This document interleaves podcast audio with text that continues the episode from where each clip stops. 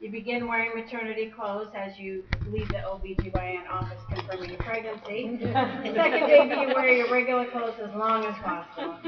Third baby, your maternity clothes are your regular. First baby, you practice your breathing religiously, preparing for the birth. Second baby, you don't bother because you remember last time it didn't do any good. And then third baby, you ask for an epidural in your eighth month. That's true. One. Pacifier falls on the floor with the first baby, you put it away so you can get it properly cleaned. Second baby that falls on the floor, you squirt it off with some juice or baby bottle, uh, whatever inside. Third baby, you wipe it on your shirt and put it back in. That's true. I'll do one more here. First baby, you spend a good bit of, no, that's, okay. First baby, uh, when they swallow a coin, you rush to the hospital or call the doctor in a panic. Second baby, you watch for it to pass. Third baby, you deduct it from their allowance. That's how it goes, and it only goes down from there. As you know, baby number four. Well, nothing to do with anything, but good to laugh. As we begin our study of chapter 3, we are given really 19 characteristics that we can expect to see lived out really in greater intensity in our society, and more particularly in the church, as false teachers and apostates infiltrate. We clearly see the impact of this decline every time you listen to the news, or you learn of another well known spiritual leader who has cheated people and taken their financial support in order to feed their ego and provide for their extravagant lifestyle. Paul is warning Timothy in the present tense right now about these dangers. This is not just for something in the future. The Church of Jesus Christ will find these uh, days as dangerous and difficult to endure. Paul is telling Timothy, and by way of application us, that we what we can expect during the challenging last days of the church.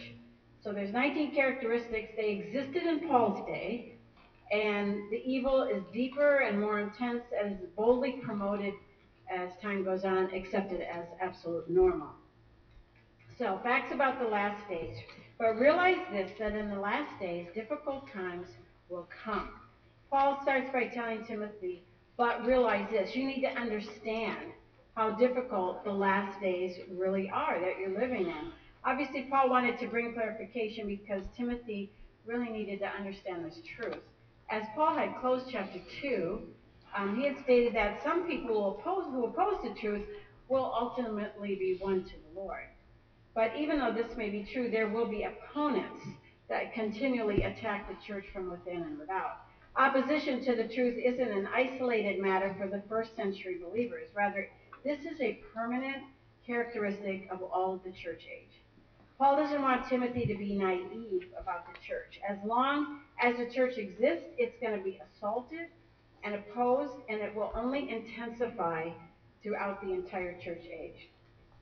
The last days began with the ministry of Jesus, Hebrews 1 1 and 2 tells us, and will continue until he returns. The last days are the time frame in which God is completing all of his purposes in people, in his people. And ultimately, well, we know people scoff and laugh as according to 2 Peter 3 3, the promise of his coming, where is the promise of his coming? But he will come as promised. The difficult days speaks of the idea of very dangerous and savage days, hard to deal with times for the church. Opposition will not let up. It's really only going to intensify. The troubles that Timothy faced with heresy and apostates and disobedience, these things were not temporary. They would not get better. Paul wants Timothy to understand that the church is going to be assaulted throughout its entire church age. The difficult times has the idea of seasons. Attacks come and go like winter, spring, summer, and fall. Storms arise, they subside. Hurricane like force winds of evil hit the church, die down.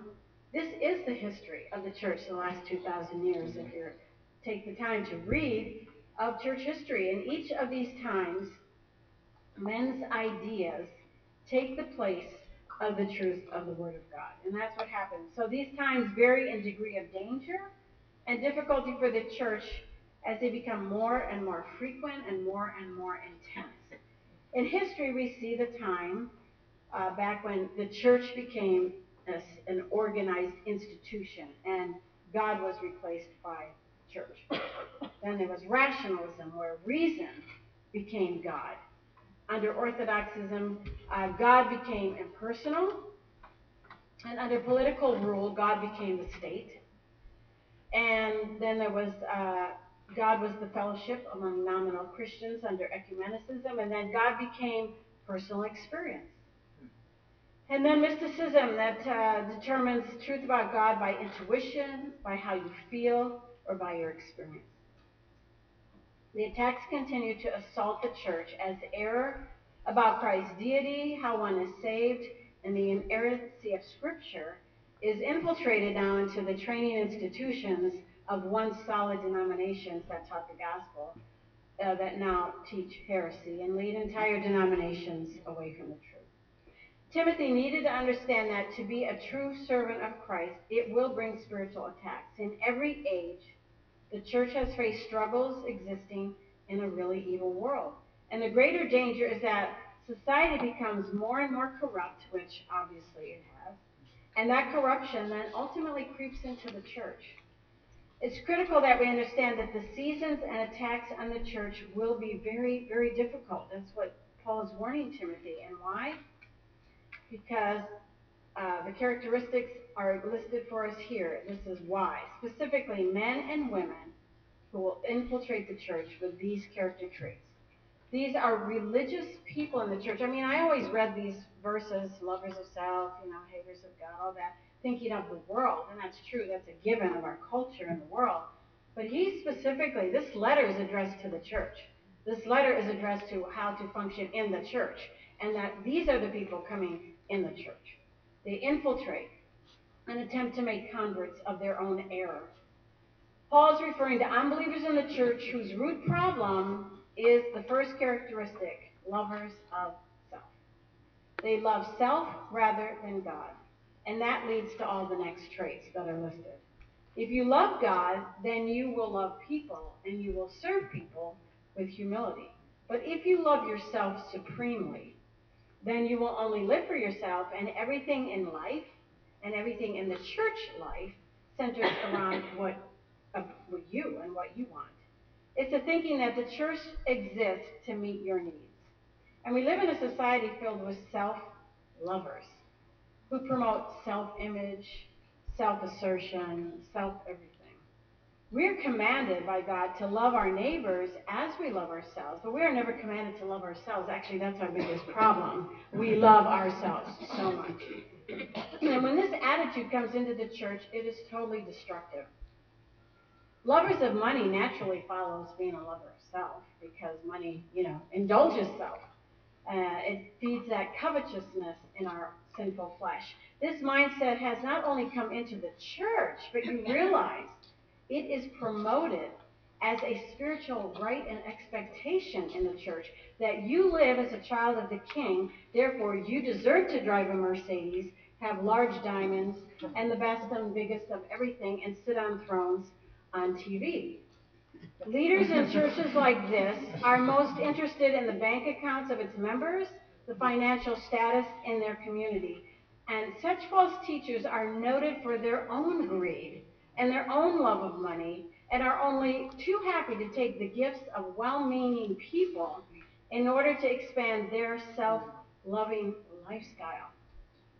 The church can only go downhill from here people who are boastful, magnifying self to impress others to be speak of how greatly they are used by God. They love to claim things about themselves that aren't even true. I remember channel surfing a few years back, and I heard a man speaking on Christian TV, and he said, I was beamed by God. No, he didn't have to take an airplane. He was beamed, like Scotty in Trek um, by God to some obscure country in Africa where he raised many people from the dead. Oh, wow. Such attitudes and such action, and people are sitting there listening, going, I mean, it's stunning. Uh, there's a contrary to everything Scripture teaches, and yet they are justified by false teachers who are in the church. Besides being boastful, there's often a great deal of arrogance as these individuals see themselves as better than other people. completely uh, contrary to everything 1 Corinthians teaches about love does not brag and is not arrogant. They're revilers. Um, they speak evil about others and insult them. They attack people in the church. Completely contrary to Ephesians 4:29, let no unwholesome word proceed from your mouth. Disobedient to parents indicates that the attitude of self-love in the church filters right on down to children and the youth group. When a child loves themselves supremely above everyone else, they do not care about their parents. They do not respect their parents. They only want to get their own way. That's why foolishness is bound up in their hearts, and that's why the rod of reproof drives it. It has to be used to drive it far from them. How often the church fails to help parents or encourage them to deal in a biblical way with disrespectful children, as Scripture instructs us to do. Ungrateful means no appreciation for what others have done for you. Self love and pride breeds entitled thinking that believes you deserve anything good that you get. And you don't have to be thankful for it, because you should get it. Unholy speaks of no reverence or respect for anything that is sacred. How many ministers of large churches engage in, more, in immoral behavior even while they might speak against it? Unloving speaks of not even having normal or natural affection. Even unbelievers can care about their children and, and their spouses. But this is an, a, a lack of natural affection because intense self love leads a person away from the natural love to even care for others. Irreconcilable speaks of an unwillingness to negotiate, to compromise, to be flexible or reasonable. How many church splits have been unresolved because of this type of mindset? Malicious gossips, in the Greek, it's the same word for devil because it means slanderer and false accuser. This is what Satan does, you know, all the time. Accuses the brother. And his work is certainly quite evident in the church today. They are without self control. That means there's no restraint in their self indulgence, no discipline, rather, a taking of whatever it is they want. Driven by selfish ambition to get what they want, which leads them to be brutal. It has the thought of being savage like an animal uh, through the years of ministry, I have seen this behavior in the church with no remorse and no feelings for others, behaving in savage ways towards others. Haters of God means they hate the things that God says are good because they pursue what's evil. Treacherous, like a traitor, like, like Judas, can't be trusted. They break their word. They have no problem sticking a knife in somebody's back that opened up to them how often that has happened in the context of the church. Reckless means completely thoughtless in their words and deeds to anyone who gets in their way. And conceited is puffed up with pride and self importance. They don't have a clear picture of reality because, you know, sin blinds you to reality. Lovers of pleasure rather than lovers of God. Obviously, that's our society, but it is in the church as well. This thinking encourages people to do whatever makes them happy, even if it's totally self centered, even if it crushes everybody around them in their life. How many churches have become places of entertainment and feel good type of speeches instead of a spiritual ministry of teaching the Word of God? All these characteristics describes what happens when the world comes into the church to destroy it. And that's what Paul is warning Timothy about. Further problems are seen in verses 5 through 9. Holding to a form of godliness, although they have denied its power. Avoid such men as these. Paul goes to further identify these individuals, describing them specifically. They are very religious. They have an outward appearance of being very religious. They may be high up in their church leadership. These same corrupt people, as we just saw described, are wicked on the inside and yet appear to be very religious on the outside. But that is the facts of the history of the church. How many devout religious people in high, high positions within their church have put true believers to death, burned them at the stake, cut off their heads, whatever, calling them the heretics when they themselves deny everything of truth. This is why the church endures such difficult times. Just as Satan makes himself out to be an angel of light, so do his children do the same in the context of the church. They are Christian in name only, but inside they are godless, and Paul says, avoid them. How many of these people are broadcasting on Christian radio, Christian TV, and are authors of best selling books in a Christian bookstore? It is stunning. Paul warns Timothy and us to turn away from such dangerous, fearful individuals. Of course, we share the gospel with the people we come across in our lives and our neighborhoods, but these religious people promoting their error are to be avoided at all costs. And why is that? For among them are those who enter into households and captivate weak women weighed down with sins, led on by various impulses. So, what these individuals do is target others and find a way to get into their homes covertly. Paul's not saying all women are weak and all men are strong. Rather, he is stating that the strategy that false teachers use, were using in Ephesus was to concentrate their efforts and attention on women who were in a vulnerable way, burdened with guilt. Easy prey for false teachers to play with their feelings of guilt.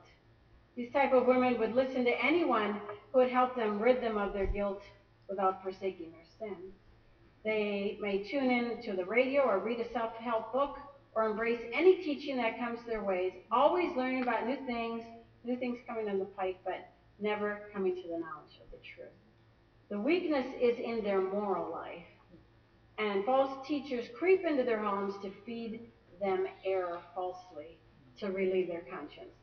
Such error comes into the home of many women today through so many media avenues. And such false teachers oppose the truth, just like Jannes and Jambres, which, as I'm sure you saw in your lesson, who are they? Because this is the first time where they're named in Scripture, but Jewish tradition says they were the two chief magicians in Pharaoh's court from Exodus 7, the ones who did the counterfeit, counterfeit miracles. For just like false teachers, they oppose the true gospel with a counterfeit gospel. They promote a lie in place of the truth. Verse 9, Paul tells us eventually it will become obvious that they are false. And the true church of Christ will endure through all of these errors. So these are the kinds of people, ladies. They're not just out there, they're in churches throughout the world. Don't listen to them. Be discerning. You have to know Scripture so you can discern. And it's amazing what error is propagated and how many Christians are reading these and being impressed by these things when it's false. So, the church surviving in difficult times. He goes on to say, God's provision is seen in verse 10. Now you followed my teaching, conduct, purpose, faith, patience, love, and perseverance. In complete contrast to these false teachers and the people who are following them and being led astray by them, Timothy had followed a totally different kind of model. He followed Paul. It's critical that every Christian knows that they should follow the right kind of spiritual leaders. This requires you to have discernment. Obviously, our ultimate confidence in who we follow is Christ. He's the only perfect, sinless example. But Christ has provided models for us that we are to follow them as they follow Christ in their attitudes and in their behavior. the truth is that you become like the leaders you follow. And that means leaders need to be transparent people so that you can know them. And what did Timothy observe about Paul in his life? How was Paul a model? Well, Paul's teaching. This is the first thing to look at as a spiritual leader. Does he teach the truth of the Word of God? False teachers say they preach the truth. So how do you know? You have to be a student of Scripture yourself. Verse 15 reminds us that from a childhood, from childhood, Timothy had been taught the truths of Scripture. It also means you need to look at an individual's life to see if they practice what they teach. Does a leader live by the truth that they proclaim, and are they willing to die for that truth? Paul's conduct, or general lifestyle, was observed. Paul lived what he taught. He didn't tell other servants uh, to be servants and then expect that he should be treated like a celebrity. He didn't teach moral purity and then sneak off with women. Paul lived what he taught. False teachers don't practice what they tell others they must do because they love themselves too much. Paul's purpose, his ambitions and motives were very clear to Timothy. To live is Christ, to die is gain. I make it my ambition to be pleasing to the Lord. His entire life was lived to do the will of God at any cost. His purpose was God's glory, not himself. Just as Paul taught in chapter 2, a servant of Christ is to be kind and gracious even to those who might disagree with him. And Paul was a model to Timothy. Paul's love was evident as he truly cared about the welfare of others. His focus was not on himself. And Paul's perseverance is seen. He, uh, seen. he endured everything bad that can come to a person. How does a true spiritual leader handle difficulties? That's really the test of character when you're criticized, when you're attacked, when painful, difficult circumstances come. Paul was willing to die for the truth that he proclaimed. In verse 11, he mentions of three places where he suffered intense persecution. And this was just the evidence that his faith was real. Not like false teachers who are self indulgent and self centered and would never care about the principles they claim enough to suffer for them. Verse 12 Indeed, all who desire to live godly in Christ Jesus will be persecuted. It is simply a fact of the Christian life. It may not be constant, but there are going to be times when the godly suffer. If we live in a godly way, if we refuse to be conformed to the world around us, the world resents it. They will misunderstand what you say and what you believe. They will call you all kinds of names. They will accuse you of things that are all kinds of evil. And why? But evil men and impostors will proceed from bad to worse, deceiving and being deceived. The number of false teachers just keeps increasing as the population grows, really, and it's inevitable that there will be more persecution to arise as a result. As individuals continue to become more evil, they will deceive others, and really, they promote such deception that they eventually can't even tell the difference themselves. They're self deceived. But what is God's provision to protect us from all of this? You, however, continue in the things you have learned and become convinced of, knowing from whom you have learned them. Evil men and women may advance their error. And that's not to say that they're aware that they're evil or that they're aware of the damage that they're doing. And how many times people who start out good and sound suddenly they're getting off course and they're not sound anymore. That's why we have to be constantly on the alert. Because Satan is forever trying to discredit Scripture. But evil men and women may advance. But Paul tells Timothy, continue in sound doctrine. In contrast to the false teachers who uh, move into error and evil, Timothy is to stay and remain in the truth. The only way to defeat Satan and his lies is from the truth of the Word of God. Paul exhorts Timothy and us to remain, continue, abide in the truths that you've become convinced of. Timothy had convictions about what he'd learned. He had absolute assurance that his convictions were true. You can know a lot of things in your head, but it has to be more than that knowledge. There has to be a confidence and a true conviction about what you believe. Timothy knew the trustworthiness of Scripture uh, because of those who taught him. And I love this because who taught him? His first instructors were his mother and his grandmother. From early childhood, Timothy had been taught truth by these two important women in his life. The Old Testament scriptures had been taught to him from infancy, is the idea. So even when he couldn't respond or talk or ask questions, they were teaching him truth because babies observe. Babies absorb. This is, speaks volumes to every mother and grandmother of the importance of living out the faith that you proclaim to your children. Lois and Eunice had taught him the sacred writings, and you know what? Their lives backed up what they taught Timothy. Timothy had seen genuine faith and godliness, and this should be the model verse really for every mother and grandmother to be reminded of the most important role in the lives of your children. You have to know the scriptures yourselves in order to be able to teach it to your children at that moment when opportunity presents itself. And as these women became exposed to the New Testament truths, they realized that was the fulfillment of the sacred te- uh, scriptures they had taught Timothy from the Old Testament. So Timothy, as a child, had sound doctrine from his mother and grandmother, and then as a young man, he had been taught by Paul and discipled by him. As a mother, your greatest calling is to invest your life into the life of your child by establishing them in the Word of God's truth. So don't grow weary in well doing, mothers. As exhausting as and challenging as the days may be, and the nights may be, and the decades may be. You have a high calling to be a part of raising up leaders for the church in the next generation. I mean, you realize your grandparents are going to be gone, your parents are going to be gone, you're going to be gone, and they are the next generation for the church. It is the scripture that gives wisdom and leads to salvation to Christ, and we study these sacred writings of the Old Testament to better equip you. And because they reveal so much about God and His attributes, His holiness, His wrath, His forgiveness, His grace and mercy. So when we go to Zechariah, don't be mumbling about that next uh, when we come back in the winter. These are the sacred writings that Lois and Eunice taught Timothy. The excellent character of a teacher means everything.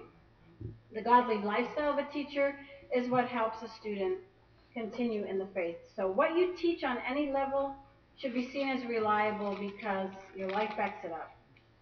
Timothy had reliable character in his teachers and in the life of Paul. And so Paul's driving this point home to Timothy.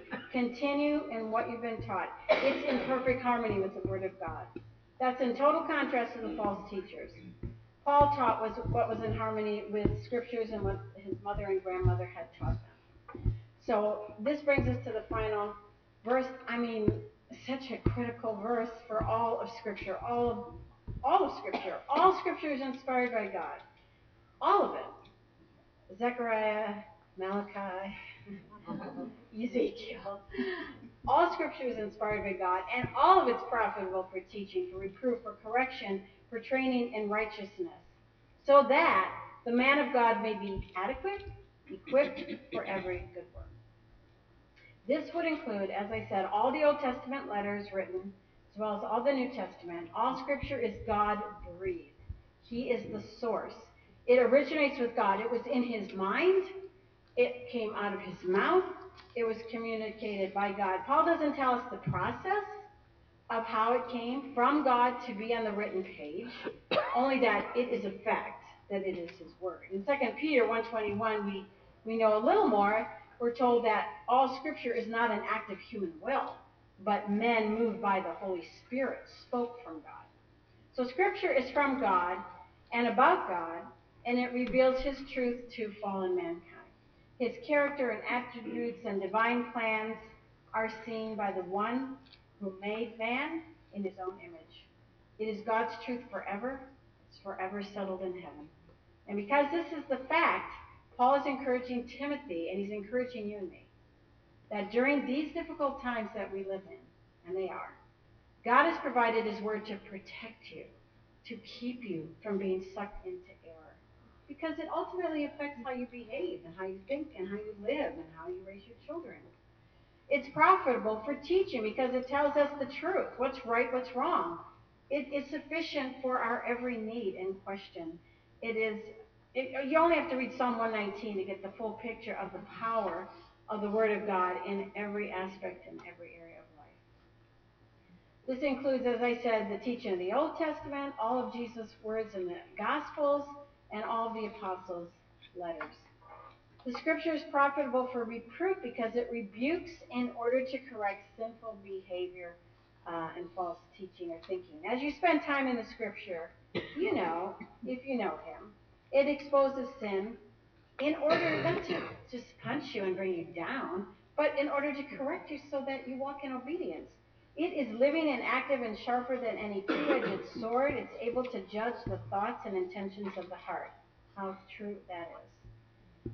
After time in God's Word, you know what? You often realize areas in your life where you're not obedient. You didn't realize that five years ago. Or areas where you have wrong motives. Why do you do that? To impress who? Or you realize you're rationally rationalizing away a sinful attitude. You don't have the right to stay angry. The Word of God rebukes us in order to make us more conformed to the image of Christ. You know what? If you have a friend or if you have a spouse who loves you enough to be honest with you and speak to you reproof from God's Word, you ought to be grateful. The Word of God corrects. It tells us how to get back on track in obeying the truth. This should happen in the context as we're being taught the Word of God and studying it for ourselves, it's like this flashlight shines right down on us and like, yikes. Uh, we're aware of something that needs to change. The Word of God trains us in righteousness. It instructs us to build us up in the faith. Godly teachers are God's instruments through which Scripture provides training for us. We should always have the heart of the psalmist, who said, As the deer pants for the water, so my soul pants for thee. Time in God's Word transforms believers. It makes us more like Christ. And in this way, the man of God may be adequate, equipped for every good work. Paul's talking to Timothy and to us, making it clear that the Word of God is what makes us fit to be used by Him. God has provided His Word so that we can survive these last days that we are living in. The Bible equips us for every good work despite all the muck and mire and evil associated in the church and around the church. I hope the reason that you're part of this study is so that you will be better equipped to be used by the Lord. And I plead with you, ladies, to expose yourself to biblical teaching by faithful servants. Test what they're saying. Even if they once were good, doesn't mean they still are accurate. But be discerning to the continuous errors that just keep creeping in today. These are the last days. These are difficult, savage days. But we have the Word. Be a student. Let's pray. Father, I thank you for the truth of your Word. I thank you that it protects us from going into all kinds of crazy thinking, all kinds of error that just is Satan's tools to suck us out of truth and into confusion. I pray that we, each one of us here, would be students who are discerning and study your word and apply it to our lives. Give us lives like you, uh, to be women like Lois and Eunice, Lord, that we would impact the children in our own families or the children that you bring across our path uh, in Sunday school or some other venue, Lord. I pray that we would see the long-term picture and would be faithful to teach the sacred writings. In Jesus' name.